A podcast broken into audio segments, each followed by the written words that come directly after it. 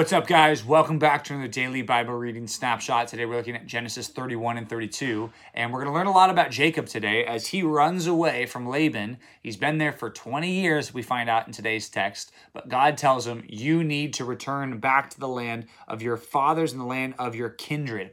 Go back to the land where Abraham and Isaac used to live. Go back there. So, Remember, Jacob has been for 20 years in the land of Abraham's ancestry. Now he's going back to the land of Canaan, the land of Israel. So, as he goes, God is prospering Jacob. God has given Jacob so many good things, and, and he recalls that and he remembers that. And that's part of a big part of chapter 31 today.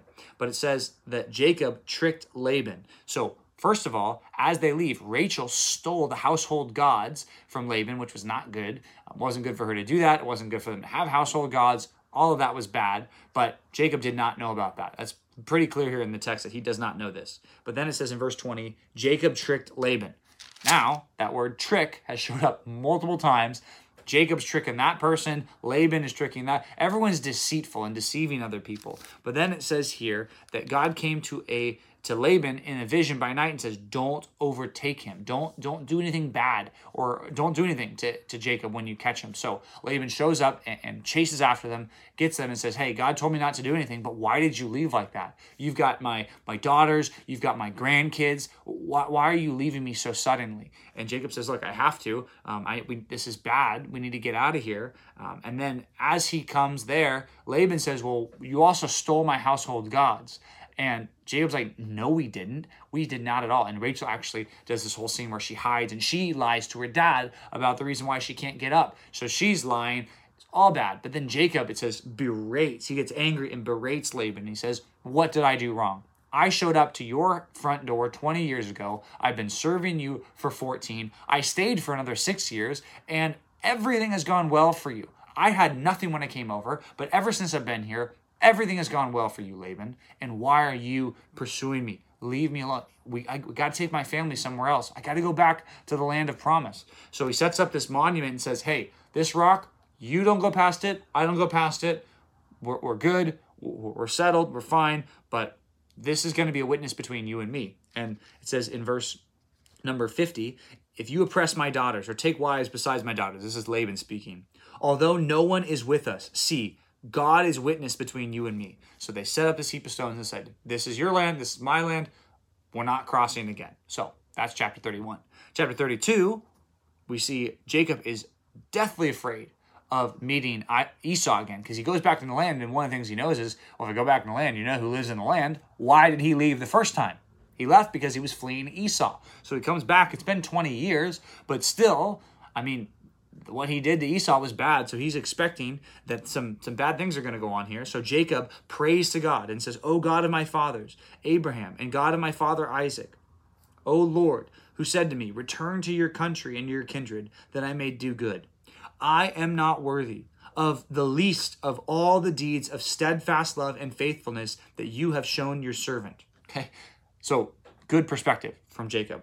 He says, For only with my staff I crossed this Jordan and now I had become two camps. He has 12 kids. He's got this whole army, it seems like, of people. He's got all this stuff. He has huge flocks. He just crossed with his staff. That's all he had. All he had was his walking stick. Now he comes back with two camps. He says, I'm not worthy of any of this, God. This has all been your promises and your steadfast love and your faithfulness. So he says, I'm scared of Esau, though. Please deliver me from the hand of my brother Esau. I fear him that he may come to attack me. And also the, the mothers with the children. I, I don't want him to kill my family. God, please protect me.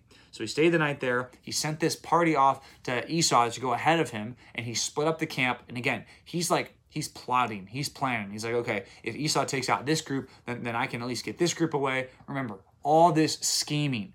Now, is planning wrong? No. Is scheming wrong? Perhaps, maybe. And then we find here Jacob wrestles with God. And after this, we see no more scheming. We see Jacob just trusting God and doing what he says. Abraham was not much of a schemer. Isaac, not much of a schemer, but Jacob was. And Jacob kind of lived and died by the sword, so to speak, of scheming. He succeeded by it and he was um, oppressed by it. He, good things happened because of it and he he lost everything. It's like a gambler, right? He he he got a lot of stuff and he lost a lot of stuff by by this. So after this, after he wrestles with God, we don't see any more scheming from Jacob. It says he has this weird scene where he wrestles with this man until daybreak and they're wrestling. And as they're about to go, Jacob says, Don't go until you bless me. And he says, What is your name? And Jacob says, I'm Jacob. And he says, You're going to be called Israel from now on, for you have striven with God and with men and have prevailed. And then Jacob says, Well, what's your name? And he says, Why is it that you ask my name? And that's it. It's like he doesn't tell him what his name is. But that response, why do you ask me my name, is a similar response that God gives in other times when the angel of the Lord shows up, specifically Judges 13, when Samson's parents address the angel of the Lord and say, uh, What's your name? And he says, Why do you ask my name? Seeing that it is wonderful. Like it, it, it's wonderful. I can't even like, tell you my name. It, it would it would destroy you. So we see this is clearly God that is happening here. It says that ever since then, the Israelites don't even eat the hip socket because God touched him in the hip socket and he has to limp for the rest of his life. So this has very special significance to the Israelites. What's the point? He is a schemer, he's a planner. It's not until he learns to trust God and he wrestles with God that finally Jacob lives righteously as he should live. And we're going to see the, the blessings that he's going to see in the next chapter when he starts doing that. So, in the New Testament today, we're looking at Matthew chapter 10, the second half of this chapter.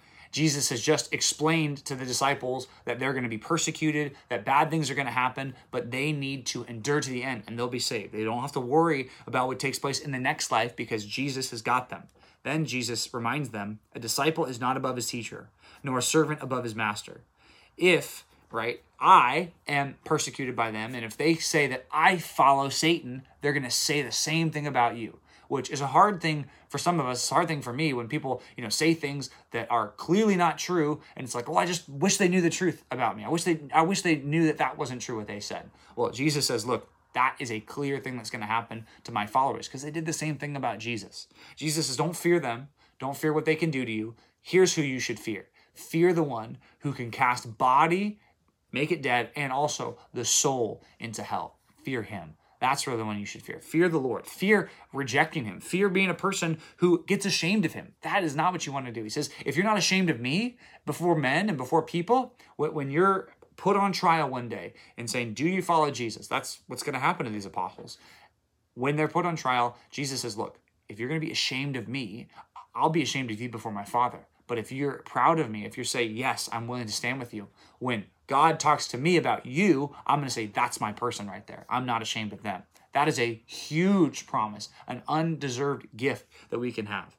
So then it says next, Jesus tells them, My word here is going to bring a sword. It's going to separate families, and it still does today. Families are separated by who follows Jesus and who doesn't. Jesus says, just know that's going to take place. But there's some good news. If you are a person who serves God's people, just know that you will not lose your reward, which I think is a helpful encouragement for us as we think, well, okay, if I'm not supposed to fear people, but I'm supposed to fear God, and I'm, I'm not supposed to be afraid to be persecuted, but I know that families will be divided because of Jesus. Well, that's that's a lot of hard stuff. And Jesus says, I know that's hard, but just know that God keeps track and God cares and God loves his people and God will bless you if you are a blessing to God's people. So I'd encourage you today, find some ways that you can practically bless God's people in your life. People who know God, people who are Christians. Do something today that can bless them and just know that this promise applies to you. Even if you offer a cup of cold water to someone because they're my disciple, truly I say to you, he will by no means lose his reward. I mean, think about that. The God of heaven promises that even the little tiny things that we do to serve his people will be taken note of and rewarded.